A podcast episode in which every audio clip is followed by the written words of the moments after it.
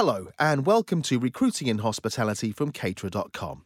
I'm Lancelot Narayan, and in each programme, we invite top industry professionals to discuss recruitment, development, and retention, as well as issues affecting you and your teams. On November 20th, Caterer.com revealed the results of their recent survey surrounding the employment of untapped talent, ex offenders, veterans, and the homeless. Nearly 100 industry professionals attended the presentation at the Soho Hotel. Greg Mangham opened the event with a talk about the work of Only a Pavement Away. In this supplemental edition of Recruiting in Hospitality, we bring you a recording of the subsequent discussion panel. We discussed why hospitality employers should consider recruiting from these groups, what support is available for employers and employees, what are the benefits of recruiting from these groups, and how can employers get involved. I'd like to uh, ask you to introduce yourselves to, to our audience. Hello, I'm Abby. I am head of recruitment at Young's Pubs. Hi, I'm Mel. I, uh, I'm the HR manager for Yo Group based in Felixstowe, Suffolk. Oh, too much for this. Yeah. Hi, I'm Bella. Um, I'm an assistant recruitment manager at Honest Burgers and I like manage the employment partnerships. I'm Alex and I own and run Social Pantry, which is um, an events company, um, and 10% of our workforce are ex offenders. I think we've met, Yeah. and uh, thank, thank, thank you for staying in the room while I was talking. Greg, thanks for that great presentation just now. Uh, it's it really is an eye opener for those who who, do, who don't know. I mean, you ended it with, you know, why not? Uh, ask anyone in this room. Hospitality employers have got enough to be getting on with. I mean, just look at them. I mean, the hopelessness in their eyes. But but seriously, But I've given them a bit of respite. Yeah, hope- they can wake up in a minute, Yeah. I hope so. But but but in, but in truth, uh, attracting, recruiting, and keeping hold of those people is a non-stop job. You say why not, but what what would make an employer decide to hire from this and and a, and a mainly untried uh, talent pool as well? Uh, Uh, why would you do this? Where, where do you get a free jobs board? Where does it not, not cost you anything? Where do you get an applicant? Use, where use you, the mic. Sorry. where do you get a free jobs board? Uh, where do you get a, an applicant where you know more about than you would normally? Where do you get an applicant who, if they can't afford to pay their rent, doesn't have to borrow the money but has resource to financial um, help? And if you're an employer who's concerned about doing this, then why would you do it? You talk to this panel here uh, and to Gauchos and the Ivy Collection and the other employers in the room who have done it and proved it's a success. But it, you know, they, these people will fall over. We've we've had a guy go back to the games because he was offered a thousand pounds a week rather than ten pounds an hour. But you've got other people working with you who will go and do things if they think the money's better. Uh, Alex, you've got you know you've got you come from a slightly different uh, angle on this. Can you tell us a bit about you know how you got started? Yeah, um, so I um, am a small business, and uh, four years ago I employed my first ex offender, and I did it through a charity as well. So often I'm asked kind of how how did I start, and anybody wanting to do, it, I always say get in touch with the charity. They are fantastic. There's kind of three of you in the relationship. For me, it's ex offenders that I employ. So there's the ex offender, there's the charity, and then there was myself. So I think I took on my first ex offender when I had kind of 12 employees. Um, and he's now worked for me for four years um, and it's been really successful. Um, it hasn't always been the smoothest, but it's been a success story for sure. Um, and having that charity initially, and uh, I suppose it gave me um, a bit of reassurance. I had a go to when, you know, when Suhail kind of didn't turn up, or if I was worried about him or concerned, um, or wanted to kind of, you know, change his rota or increase his workload. He started off doing a couple of days a week, and actually he responded better when he was doing five days a week. So at the beginning, I had the charity as a sounding board, and they totally guided me through it, and that's exactly why these charities are so fantastic. They are, you know, they tap into that that untapped that that pool. They tell you how to do it, and they support you through it. Um, so it's so incredibly simple, and you've got a brilliant charity um, to work with. Guys, you, you work with uh, Only a Pavement Away. What's your experience been like? How have you found the process? Go on, Bella. Yeah, it's been pretty Easy, pretty simple, really. Um, it's, I mean, uh, You don't have to tell the truth, Bella. it's been bloody fabulous. Um, but I mean, the processes, the logistics has been easy, and simple. Um, but yeah, it's been really, really useful. So I'm kind of mainly in contact obviously with Greg and Izzy. Uh, logistics wise, you know, Izzy will kind of send out candidates. There's also the jobs board as well. And then kind of normally how I approach it, I'll kind of contact that uh, charity or kind of contact Izzy and then contact the charity, have a chat, uh, meet the person. That's how I kind of like to do it, meet the person first. And it's really by a case by case basis.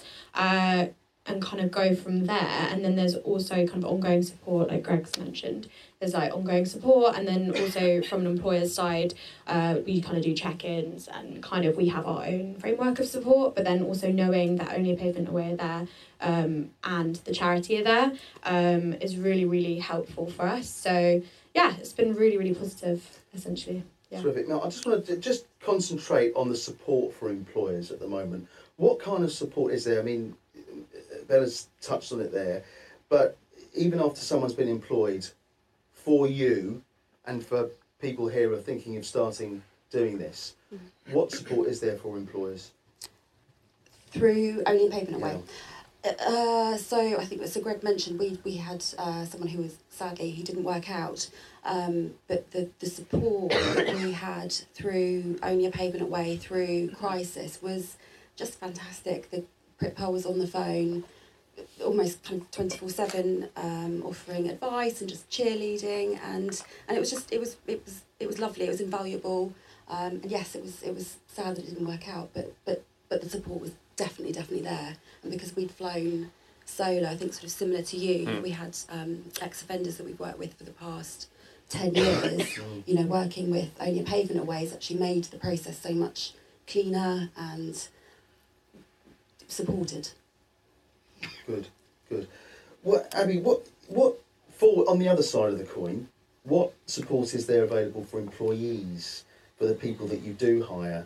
Um, I mean, I mean, these are we, you know, can't get away for it. These are vulnerable people. Is that support continuous? Uh, does it, you know, does it have to be adapted? What you usually do, does it have to be adapted for these people in particular? How does that work? Yeah, so uh, I mean, I think in general the charities all offer like a 12 month support. Right. I was going to ask Um, Greg to talk about. that. Okay, you I go. think- You can't go on. Yeah, that, that's the general rule, but they're never going to actually stop at 12 months. If, if something goes wrong after that, and none of them would. Um, and so, so when generally for me, like when an employee comes in, um, I will, depending on their background, um, we'll meet them first and do a bit of a screening and then pass them on to the general manager because I think it's important at the beginning of the process. We've got to get buy-in and hope it's working for the company. So they've got me um, as a kind of just out of their um, business support. Tend to be like after two months they just they don't need me anymore. Right. Um, once they're like in, but then the general managers obviously all know their background, um, so they are kind of aware of it. They don't treat many differently. Um, but they, they have knowledge of it and then they don't tell the rest of the team. It's up to that person if they tell the rest of the team. Right. of them do, a lot of them don't. But then from the charities, they've always got them who are checking and I think they do a two week check in, is Yeah. that right? Yeah. They do a two week check with, in with them every week as well. I wanted to t- I want to touch on that actually because you know it, we're talking about employee employer relations, but you've got people you've already employed. If issues do arise between employees when they do find out, or if someone has a problem, I mean, how how is that overcome? And do you have to do you have to do extra training? Is that is that something that's necessary? You mean, sorry, I'll go again. With the employees? Yeah. So, um, not necessarily extra training. What I have found with quite a few people is that um, they might not have never wor- ever worked before. Um, so the things that um, you would maybe assume that they're going to find obvious, like turning up to work on time or calling you in advance if they need a day off Mm. or if you're sick or if something happens, letting you know, that communication doesn't necessarily come naturally to them. Right. Um, and them turning up to work late, like I grew up, um, being taught that you shouldn't be late, but they ne- haven't necessarily had that.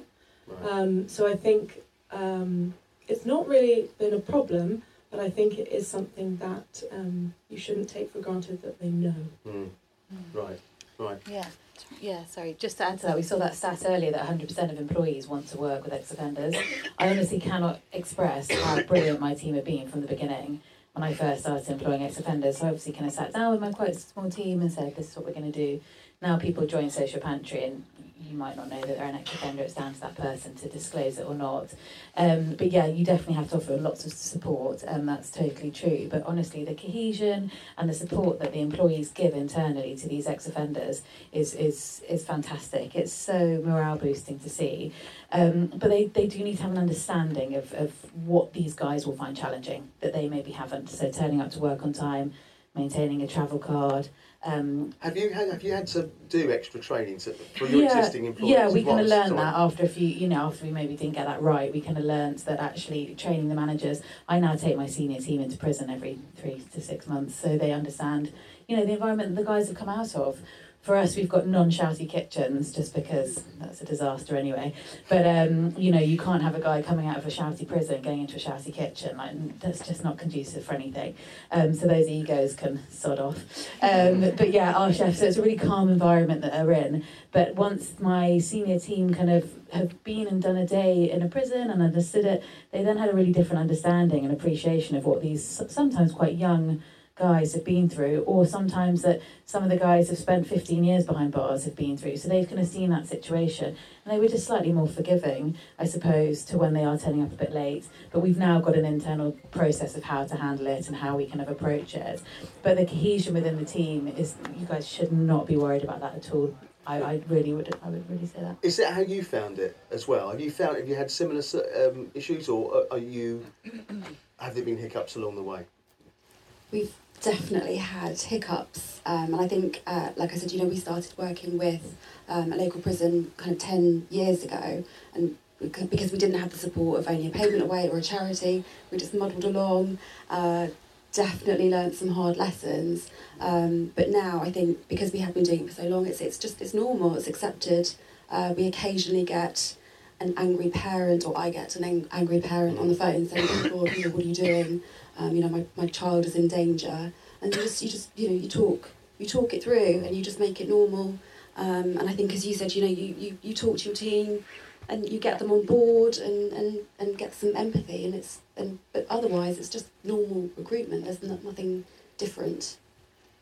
Greg, I just want sorry. No, no, it's just off the off the back of literally what you just said. It's just normal recruitment. Like we've had problems. I'm sure all of us in this room Yeah. have had problems with lateness, had problems with people not turning up to shifts, having problems with things like that, uh, family problems, you know, financial problems. This isn't just from vulnerable groups, even though we need to be empathetic and aware. This is like a problem kind of across just the world and society that we need to be empathetic of um, people within our communities and care. So I think it's, yeah, you need to be aware and empathetic, but then also uh, kind of rationalise and normalise the fact that um, these are problems facing kind of everyone um, a lot of the time. Someone has some history or past of a lot of these issues. Yeah, yeah. yeah.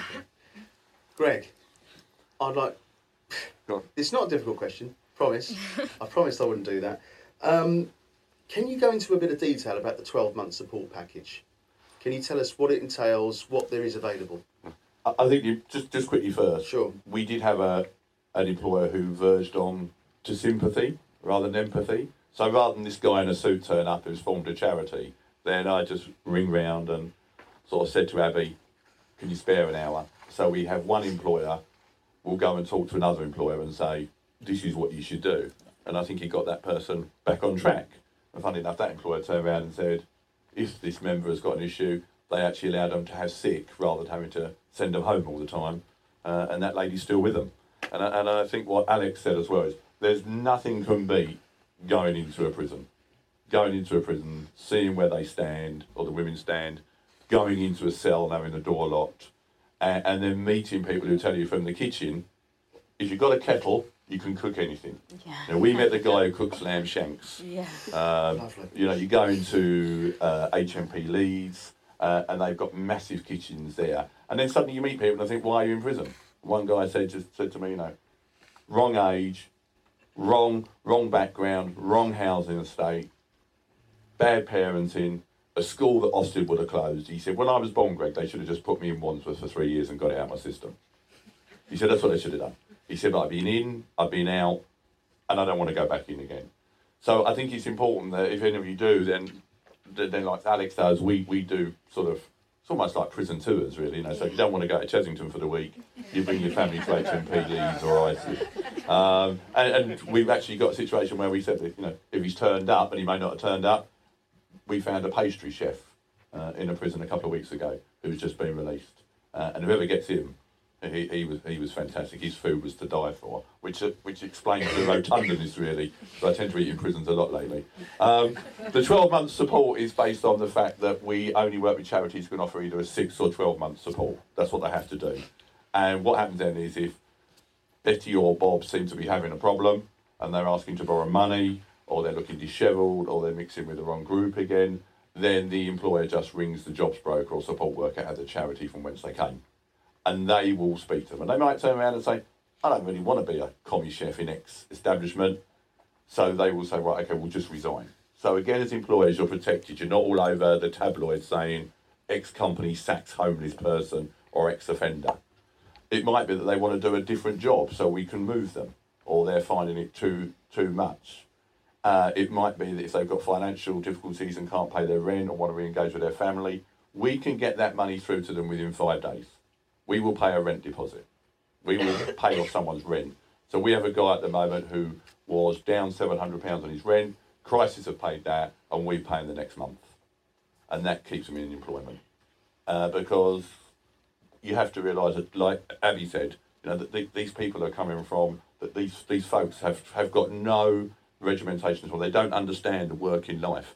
If you're in prison, someone knocks on your door, light goes on, and you get up. You're in the military, then you go on parade. You're homeless, it's when the hostel kicks you out, or when it's safe, or when you think people might be able to donate and give you food and drink for the day. But that support lasts 12 months. And so far, we haven't had to use it very often. But we paid in the past year £8,000 in grants. That's what we've given. And we do, you know, through Hospitality Action, and we give fridges and freezers. Uh, we, were, we were talking earlier as well about if you've got a room somewhere that's remote, we've actually bought someone a bike so they can cycle to work. I mean, they wanted to cycle. We didn't make them cycle. they, they, they, said, I don't mind cycling to work, so we bought them a bike. I don't know what the bloody bike looks like, but they're there. So it, it's, it's a great support package. But I think, I think like all, everybody says, and like Alex says, you know, you, you have that recourse. You don't have to deal with something that you don't understand. And that's why we don't train, we don't meet them at the gates, we don't counsel them, we go to the experts.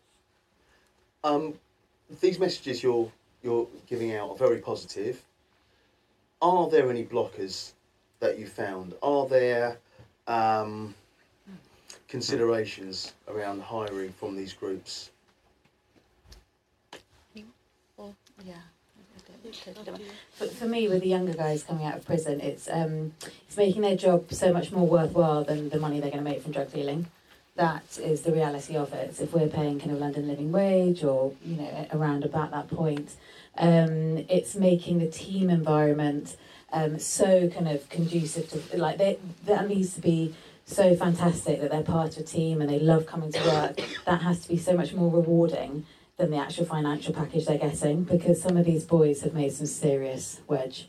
Um, and they've done a little bit of time in prison. And actually, I mean, I'm talking like hundreds and hundreds of thousands of pounds a year. And you know, so you come out and they think, great, I'm going, I'm going to st- stick on the straight and narrow, and this is fantastic.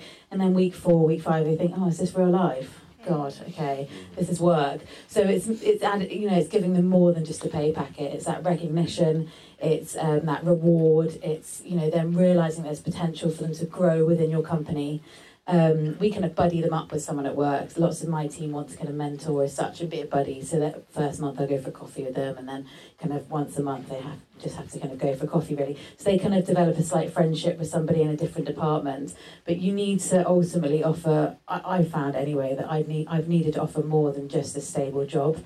At, at most points, and especially for these younger guys who can go off and make quite quite a you know good bit of money and actually you know have been through the prison system or in and out of care homes, in and out of prison. So it's not an intimidating environment to them, but it's building, I suppose, the culture around the job as, as well as just the pay packet. Do you find that's something that all employers can do? Do you, do you find you can, you've got the people that can do that easily? that can provide that empathy and be more than just an employer? Um, yes. Yeah? Um, yeah. Okay. um, so I think I'm always quite um, careful when I'm um, linking a uh, ex-offender or, or whoever with a pub, just to make sure they're going into um, a team that's maybe quite settled. I've got 200 to choose from.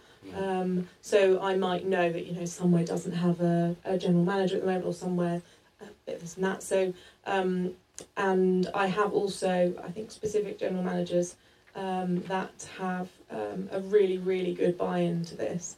Um, so that is where they are going to be most successful. that's all important, isn't it? You you must have your existing staff must have that that Yeah. buy-in. That's the Yeah, hugely. Um, and when I, I have to say, when I first suggested it to um, my company, um, I kind of went by uh, sort of ops managers who look after areas of the pubs, and some of them just said no, and some of them were like, yeah, great. So that was obviously then my job to, right, the ones that said no are going to be saying yes in six months. Um, so, um, yeah, and, have you have you worked through that? uh, pr- prove to them that they're wrong and I'm right. Right. I like that. yeah. I like um, that. and, and you have to you have to be quite careful because um, you know that's why at the beginning I, I met them all first and, and like you're saying with ex-offenders they, they're making loads of money.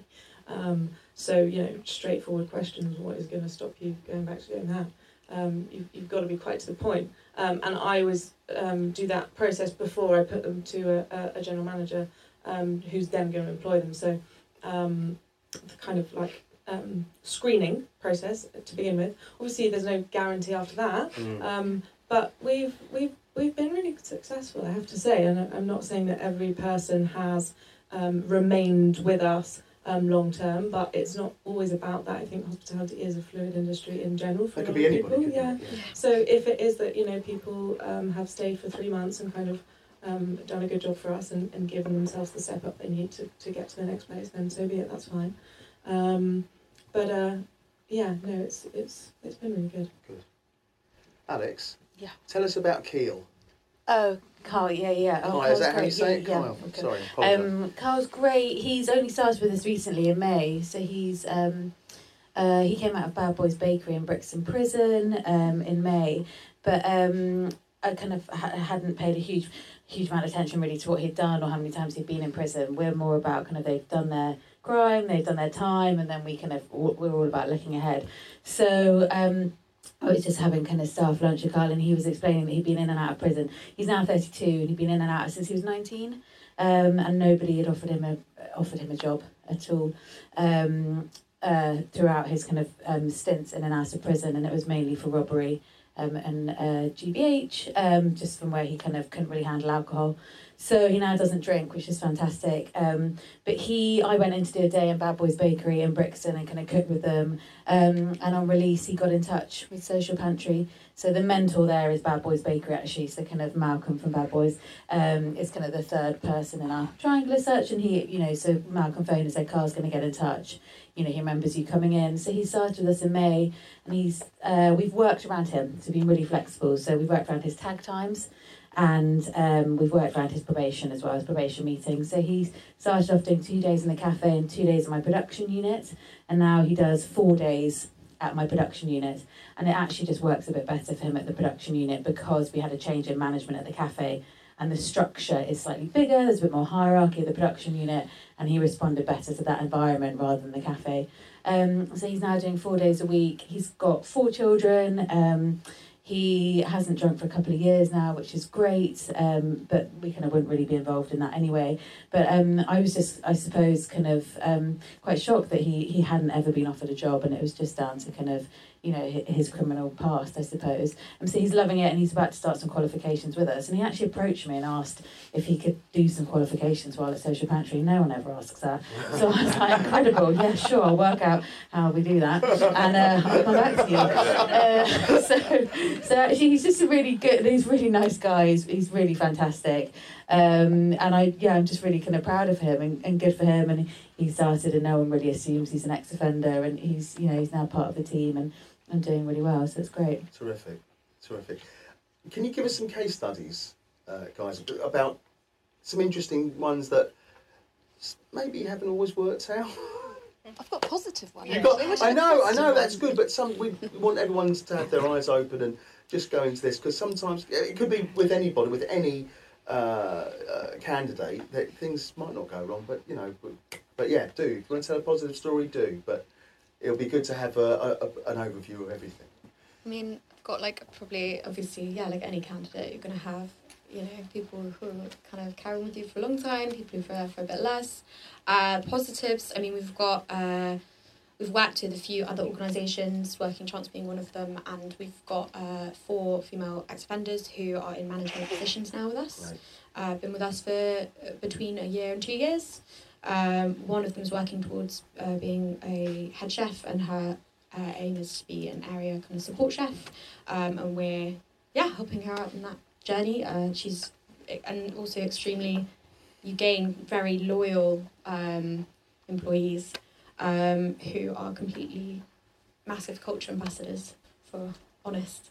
Um, so that's something that's been amazing. Um, and also openly speak about their experiences if they want to. Um, but this particular um, employee is very open and does a lot of kind of public speaking about her experiences to encourage kind of others who may be in a similar position. Um, and then I guess yeah, you're always going to have your mix of you know good experiences, bad experiences. I mean, we've had a couple of candidates yeah who haven't maybe worked out for the long term.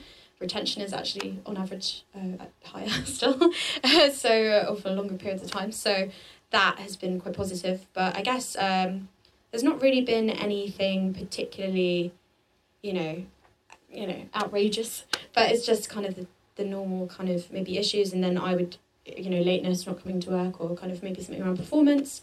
Um, I would always kind of contact the charity first, and we have had that happen. I would always go to the charity first, the job coach, um, and kind of encourage the GM to manage it in a sensitive way, but maybe um, also kind of hold out for the job coach opinion um, or the charity's opinion.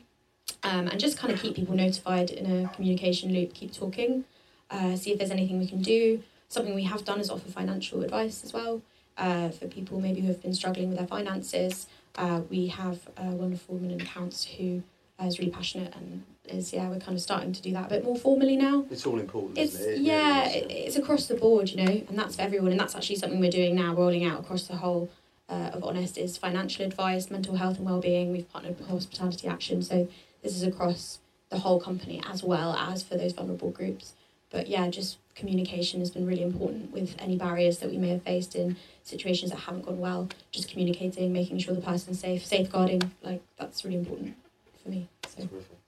Mel, Uh, so our sort of our, our kind of our sad story. Um, beginning of this year, we had a guy through crisis, um, who who had some pretty hefty demons that he was he was dealing with. So. Um, uh, so he, he did have a problem with alcohol when he came to us. He was he seemed absolutely fine. Um, I live in a relatively small town, so unfortunately for, for him, the day he called in sick, uh, I was walking up to one of our other sites and I could see this man sort of staggering in front of me. I thought, oh God, I know who that is. Uh, we gave him one more chance, but unfortunately it just didn't work out. Um, but but as I said before, you know, the support was was really amazing. Um, but you know, you, you, you pick yourself up and dust yourself down, and you, and you keep going. Um, we've been lucky; we've had so many success stories. Uh, one of our original um, uh, ex-offenders, uh, he first came to us uh, on a ROTL basis. Um, he was he started in potwash. Uh, he then worked his way up, ended up as pastry chef, and he got married last month to uh, one of our waitresses. There was so many staff there. It was just Oh. absolutely incredible. Um, so that's that's that's that's the one you hang on to, not the negatives. It's because, like I said, it's just recruitment. It's no different. So. Abby, what are the benefits of doing this? What what what have you gained personally by starting this whole journey? Um, the benefits of doing it. The, the, firstly, I just think Both it's mo- the, but bottom line and Yeah. you know you know bottom line is it's the right thing to do. Um, it um, is another avenue that we can use. It's not necessarily going to solve hospitality's recruitment problem, um, but I think a, a big benefit for us is that um, our people like to help people, right? We all employ nice people in our companies, or, or aim to, um, and uh, they actually find it. My managers find it really rewarding, um, and I mean the, the biggest benefit is um, going to be for the person that, that gets that job. Um, because if we're all in a position where we're thinking, yes, let's let's take a chance, because that's all they're asking for is a chance, um, and you know that there is cases where um, it, it doesn't work, um, and that then you have to cut your losses because you can't treat them any differently to anyone else. But giving them a chance is, is the fair thing to do. Um, and they get their life back on track. That's the that's the biggest benefit, and, and we've helped do that. And, and hopefully, um, they will because you, us as a company whichever company has given them that chance, they um, could well become kind of one of your most loyal employees. Um, and we all have, I think, in hospitality, lots of entry level positions where people can grow into general managers. Um, and one at the moment, he's my my aim, I'm aiming for him to be my first GM. so um, you know, loyal. Um, hopefully, we upskill them and great workforce. Um, I'm going to take some questions from the audience now. I think it's a couple of microphones wafting around. Um, anybody want to start us off? Don't be shy. Over there, gentleman over there. Can you say your name, where you're from, and uh, thank you very much. Hello. It's uh, Mark Taylor. I'm the HR director at the Royal Hospital Chelsea, which is the home of the Chelsea pensioners. Uh, and we employ quite a few ex-forces in our staff, as well as looking after 300 military veterans. My question to Greg would be, if we were to look at this, we've got areas that we have to have DBS checks done. We've got vulnerable people, old people, pensioners. If we were to look at this as an option, it would probably be more aimed towards ex-forces and maybe homeless because of the actual concerns over uh, ex-offenders. Would that be a concern or problem for you? No, not at all. We, we, we have one employer who solely wants to concentrate on ex-offenders. We've got someone else who's saying no, they want to be focused on homeless. So it's whatever. The way we work is, is total democracy, really. We're not going to exclude one group because someone would rather concentrate on them than someone else.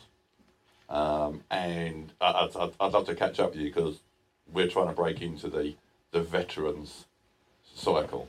Um, and I, I can see why now, if, if anybody invaded this country, they'd never get into the MOD because I can't. Um, but to answer your question, is we yeah, if, if you want to take homeless or veterans, then we would yeah, that's fine by us.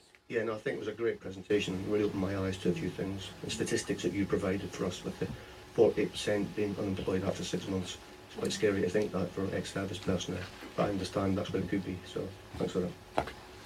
Anybody else? Oh, hello. Hello. I know you. Yeah. Can you say your name and where you're from, please? Me again, Kathy. Uh, Yeah, Kathy Dybel from Caterer.com. um, I'm just thinking about how, when you've got the will to do this, and we can all see the reasons why it would be a good idea, who do you need to take that to internally? Uh, is there an upwards level of communication that needs to be made? Obviously, it's different if you run your own company, but within HR or at board level, to convince individuals that this is the right thing to do for the business as a whole. And, and if there is, then can you give some tips to the audience on how that should be done? So, uh, so I report to the two owners, um, and they are they appear slightly chalk and cheese in terms of how their views on this. Um, it, it, it it's a bit of a hard sell sometimes. I'm not going to lie, but I think again it's just recruitment, and and the I, I can't remember who said it, but but you you, you get a warts and all account of of of the, the, the people that come through only a pavement away, whereas you don't with you know all your other applicants. So actually we're, we're in a better position, we're better educated, um, and and the effect, as, as, as you were saying, the effect it has on the, the existing staff, that's the sell, that's the, if, if it's not just the recruitment, if it's not just the, uh, the successful placement of a candidate, it's also the fact that, that, as you said, you know, people love teaching and helping, so that's a, that's a great benefit. So, so that's what I focus on. Um, and when I'm talking to the, the, owner who's slightly uh, uh, Old fashioned. yes, um, I, I would perhaps skip over the, the, the slightly less savoury aspects and, and talk about the positives. So, yeah. So from a commercial point of view, obviously we, we shared some. St- sorry. No, no, no. Was yeah. Um, go for it, yeah. From a statistical point of view, we could see that it makes commercial sense. But is it that you have to use that kind of terminology to the CEO or the MD to try and convince that it's the right thing to do, rather than it's emotionally or CSR the right thing to do? I think I think it's quite important not to see it as like a box checking exercise as well. From like particularly like our perspective, like it's never been that. It's never been like a big CSR focus. It's always been we hire good people and there's great people in this talent pool and it's a talent pool that is not being tapped into massively. So yeah, you do I think I'm quite lucky, like I think we've got a lot of senior stakeholders like our two founders are just like see it, Tom and Phil, they're very much like, look, these are great people, like why why the fuck not basically um and that's kind of really important to us Yeah. so i think yeah Also, also, um, if you meet them, honestly, if you met a couple of guys that I employ today, you'd be so impressed by them. They're driven and motivated and loyal, but they're so charismatic, and they're often quite funny. Um, they're pretty switched on. So if you were to present, I'm sure as soon as your boss is going to meet these guys, you know, it's, it's such a game changer. You're going to think, hey, well, why wouldn't I give you a chance? Of course, of course. You know, God, I've had plenty. Mm. Come on in, go for it. It's yours to take. If you want to it up from then on in, you know, we'll help you as far as we can. But you know, I've worked hard, so I expect you to, you to work hard as well. But you know, go for it as soon as you meet these guys or girls. It's, you know, they really are. Like that's the most empowering bit for me Yeah. is as soon as myself meet them or engage with them or meet them behind bars, is it, you know, or on release or it's great. I think the one thing that epitomises hospitality is that all the people that we were, all the employers we work with, have all been told, look, we trust you. The amount of chief executive MDs I haven't met is probably 90% of our employers. They've all said to their heads of recruitment, their HR directors, we trust you. This is hospitality. You've got the entrepreneurship and the autonomy to go and do it. And I think, like you, like Alex says, it's once you meet them, they're, they're all got so much to offer, and they're really good. But all you have to do is don't do sympathy, do empathy, because they're just like everybody else, and that's what they want to be treated as. Um, and I and I think that when you look at them, the, the homeless people, one homeless guy said to me was, before you started this, you noticed me, now you see me, and that's the big difference. And the amount of people I've spoken to have said, I now see the amount of homeless people. I now actually hear about ex-offenders going into work.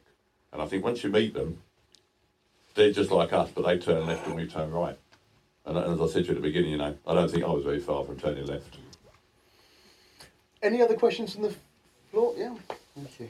Hi, I'm Alex. I'm Group Recruitment and Talent Manager for Limewood and and my question is to Alex actually. Um, you said something about having a calm environment to be in that worked better for you and not being in a shouty kitchen. Is that something that you would say works better? Do do these type of roles lean themselves better to the calmer environments? Obviously, you know, we all know service, we know it can be quite stressful. Yeah, I mean, yeah, I think it was a couple of years in when I realised that actually this workplace that one of the ex offenders was working in was the nicest, most welcoming and kind of homely place he had. So he was in a bail hostel, and again, care home to care home, prison to prison. And actually, this was the you know this was the place where he felt totally relaxed. He didn't have gang members. You know, he wasn't worried about gangs or, you know, all sorts of issues that he was facing outside of work. So we've got a very kind of, um, I suppose it's all quite accessible. So he had kind of a buddy. He knows who to speak to if he's got a question about his pay or holiday or pay slip or anything like that. He kind of had a go to. So making everything very accessible for them, I, I think is important. But for me, like just God, growing up in kitchens being shouted at, I just got the worst reaction out of me. So I just, I just think that's you know, ex offenders or not, that's it's just never gonna, never gonna be a conducive environment to kind of a motivated workforce that work as a team. So all of my kind of head chefs, my exec chef, we've got a real kind of nurturing culture. I mean, they work incredibly hard. It's you know it's pretty fast paced. There's no doubt about it. Um, it's it's definitely intense, so it demands a lot of them. But we can totally do that in a way that is caring, understanding, flexible. Um, that can be all sorts of just an understanding of what they're going through outside of work, flexible rotas, flexible hours. Um, so yeah, I think providing an, an environment where they feel incredibly comfortable is really important. And um, prison is is is pretty tough. So and that ultimately yeah, it isn't going to get the, you're not going to get the best out of them in that environment. So there's no way that a shouty kitchen or a head chef shouting at a it's, and having no understanding of their background or what they're going through or what they're overcoming to actually get to work would be I, I assume that would mean it's highly unlikely to work out as an employment. But i'm pretty strict with these guys. I learned that the hard way. I was so forgiving at first and oh god had every excuse in the book. Um, and now i'm pretty firm with them. So you know we've all worked hard to get to where we are. So it's their turn to work hard as well. And when they work hard the, the team you know the, the team love them and they're part of that brilliant team and they'll get the results that they want. Any other questions? Oh, hello. Hi, Sarah Hammond from Sweet Potato Group. Um, I've got a question for Greg. Out of those that you've placed, um, what's the split between male and female? I just was interested to know. O- On the homeless front, it's about 75% male to 25% female. Uh, on the ex-offenders, it's it's male, uh, and that has been very much that we haven't. I was going to say broken into. We haven't got into the female prisons yet, because there are less female prisons. But we're actually at the moment just about to place a lady from HM Peterborough uh, into a job with uh, uh, one of the major pub companies. But we really do, you know, it, it's just what candidates are pushed forward. Uh, what we do tend to find through the charities is you'll talk to them when you'll go to recruitment fairs and you'll be up against the likes of Costain and McAlpines. And oh god, you know, once you start saying to her though, do they offer you shares? Do they give you a pension? Do they give you a meal on duty? Or do they just give you jack boots and work in the cold? Oh well, no, we don't get that. And you get a team environment. And you get a chance of promotion. You, are you just on a fixed term contract? Oh, well, come to us then. Come to hospitality because we're fun. We give you all these things and we give you a career. We don't stick you on a building site for six months in the freezing cold. Uh, and, and then once we go to these recruitment fairs, we did it in prison as well. We got a chef to come in and show me how to make a pizza and things like that. And suddenly the guy from McAlpines came to me and said, I just lost my recruitment. he said, because they're all turning around saying, can you teach, oh, can, can we learn how to make pizzas? Is it fun? And once you lure them in and you seduce them, you've got them. And you get rid of that stigma of what hospitality is. But yeah, we would like, that, that's our target, is to get an even balance. The audience were also asked if there were any blockers preventing employers from recruiting from these groups. Uh, so we are from Rapport, uh, we are a service provider. So the restriction that we have is that our clients have restrictions on who we can employ. So we're completely dependent on them allowing us to um, recruit ex-offenders. That's that's the main one. Uh, homeless, I don't think there's an issue, uh, but we do have certain restrictions contractually. Yeah, and I think that's understandable. Greg, you're used to dealing with employers in this sense, aren't you? Yeah, I mean, we work with a contract caterer that looks after all the banks, so they can't take ex-offenders, although I found that pretty amazing, so I thought there were probably more fraudsters in there than there were place. Uh, but if you just want to do homeless, then you just, you just do homeless.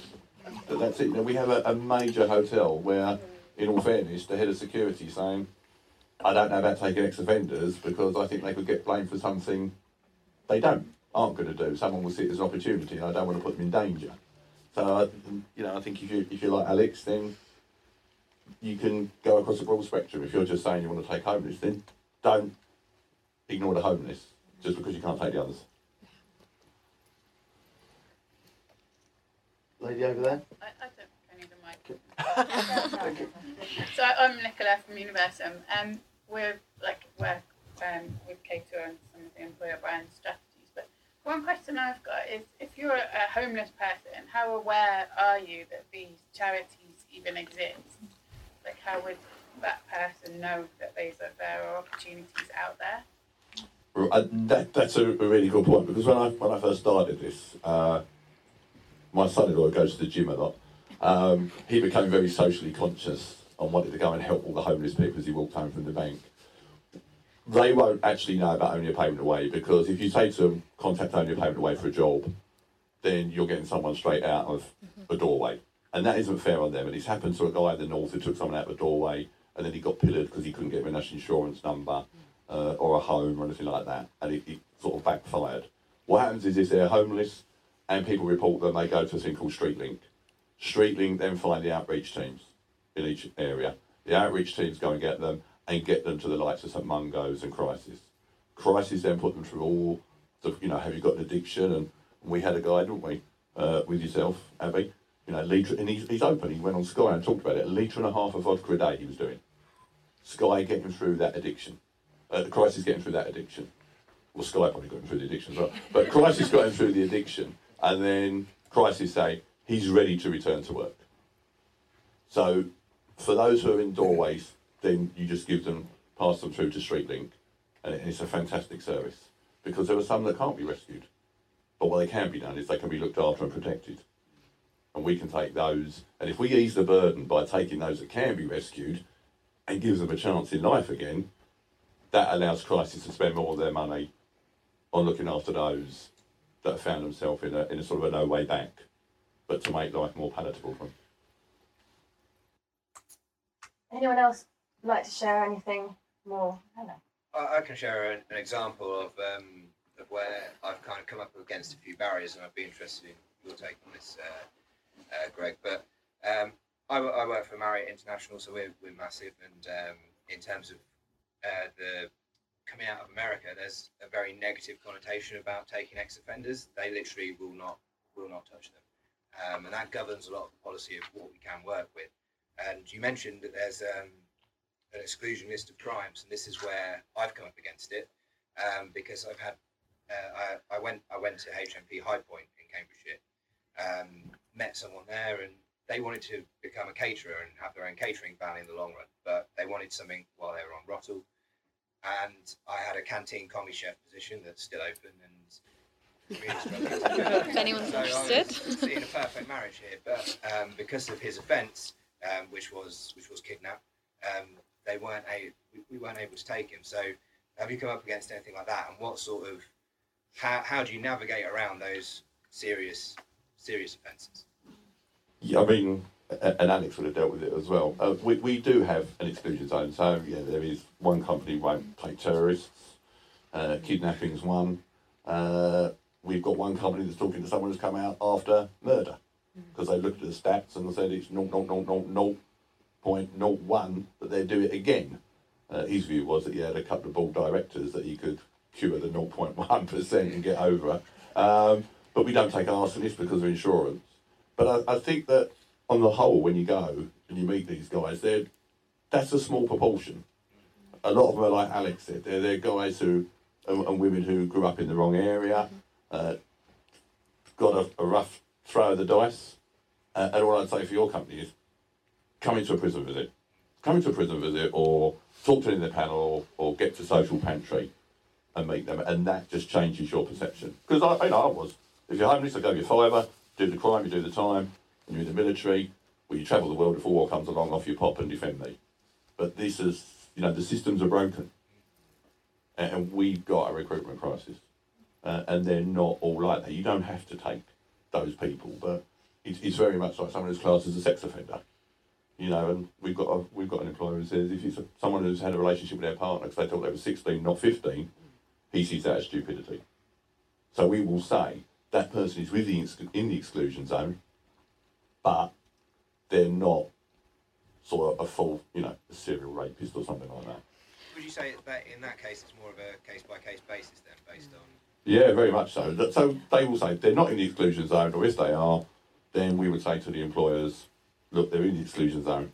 But, and the example I give you is, and he doesn't want it being talked about, we've got a lad who was coerced into collecting for a terrorist cell. I think he collected about £2.50. But he was caught with the gang, with that group, and put in prison. And he's been working with the DWP up in Norfolk for six months. And he just wants, and, and that's away from where he was collecting the money. He just wants another chance. And he said he was in that housing estate and he was picked up. And as, as one gang member said to me in HMP Isis, you don't want to be a victim of the gangs, but you don't want to be on the bottom rung of the gangs. So if you've got no other opportunity, you get up that succession ladder as quick as possible. I, I think also just trust probation services and the prisons and the people that sentence them. You know, ultimately, if they're coming out of prison, it's because they're safe, um, they've done their time, and that's really not for us to get involved in. Um, and they're being released into society, and ultimately, we're here to, to help and offer a chance. We're not here to help them with addiction, or I don't help with housing, which is one of the big problems. But you're just offering a job, that's literally what you're doing. You're just offering a job, and you're saying, okay, well, I appreciate you've done that time, and you might, you know, you've that's been your last few years or whatever it is. But ultimately, you know, he, he's fit, he or she is be, is fit to be released into, into society. So you at that point, as an employer, um, are offering a offering a job, and that will ultimately prevent reoffending. That's that you know that's why we're all doing it is to help the environment we live in, and you know to educate and rehabilitate and help contribute towards all of that. I wouldn't focus on what they've done too much, other than what, like arson and things like that with your insurance. But ultimately, that if they've come out of prison, they've done their time. Can I just add something? Um, so you, you talked about the exclusion zone of, of um, offences. So I, we also sat with um, the teams and came up with kind of the things that we personally would find difficult to um, to, to work alongside. Uh, the other thing, and I don't know if this is uh, correct to mention or not, so someone kick me if I'm wrong, but we uh, I also Google because I want to know exactly what a member of staff is seeing about that person. Um, and when it's reported in the press, it can obviously it can be quite um, quite sensational. And so I just want to make sure that, and it's not, and it's not. Uh, I wouldn't necessarily say no to someone if it was very sensationalised, but I just want to go into it with my eyes absolutely open and be able to have spoken to that person about it, um, and and yeah, and just to be yeah eyes open. I suppose Jamie as well from a corporate point of view, if you're talking about head office, how to convince them they may not be able to meet these individuals or come into the prisons or talk to anyone else. Perhaps some of the stats we've been able to share today about how it makes you more attractive as an employer and makes you more appealing to customers, mm. at least in the UK, might help that conversation. Yeah, if I, if I get it approved to go to Washington, I'll. yeah, we go anywhere. okay, what I would like to ask you, each of you, one top tip, one please, sir, uh, for employers, for the uh, assembled employers here who want to get involved, one top tip. What would you say? Um, just just give it a go. If you haven't done it before, come into a prison, come with me, um, and just it kind of humanises the process. I think if you actually see the people. Um, so, that, yeah, that's my top tip. Uh, talk to your team and make sure that they are all on board and, and just make sure they're asking all the questions and make sure that you're asking all the questions. No questions stupid. Um, I think there's lots of um, uh, untruths, certainly relating to ex-offenders. Um, I, you know, kind of growing up on the bill and all the rest of it, and you, you, apparently you're never meant to ask what someone's in prison for. Um, but I found that actually not to be the case at all and, and, and certainly when you're you're in in the prisons for recruitment fairs um, we're, we're actually encouraged to say hey why are you here and um, so yeah but definitely talk to your team and, and just and just make sure you're asking questions um, I would say if you're looking for someone to start, I think Only a Pavement is a great place to start. Um, but if you're kind of contacting charities directly, I would always something I always do is ask about aftercare because that's like really really important well to us anyway um, and only a pavement way so ask about what after the care they provide as a charity to the employee um, what their kind of structure is for aftercare and um, what they can offer um, that employee if they do face troubles. Um, as you know you'll get that already through only a pavement way but if you are going direct that is something I'd be really like um, quite thorough with basically um, oh god. Um, I think if I can do it, you guys definitely can, for sure. Trust me. Um, and just try. Just try with one person. Literally, just try one person. See how you get on. One top tip. Be patient, and and do it properly. With a structure. That's what you have got to do. And and I think if you're in doubt, then don't necessarily talk to me. Talk to Alex, who was there a long time before me, and, and talk to Abby and Bella and Mel and Janine's in the audience, uh, and the team from Gaucho's are in the audience. talk to them because they will give you the truth. Uh, but you talk to me and I, I just want to seduce you to do it. Panel, thank you very, very much for joining us today. I'd like to thank our panel for their contribution and to everybody who attended. I hope you found the discussion useful. Be sure to follow us on Twitter at caterer.com, that's caterer D O T C O M, likewise on Instagram, and don't forget to check out our blog, which is blog.caterer.com. I'm Lancelot Narayan. Thanks for listening. Bye bye.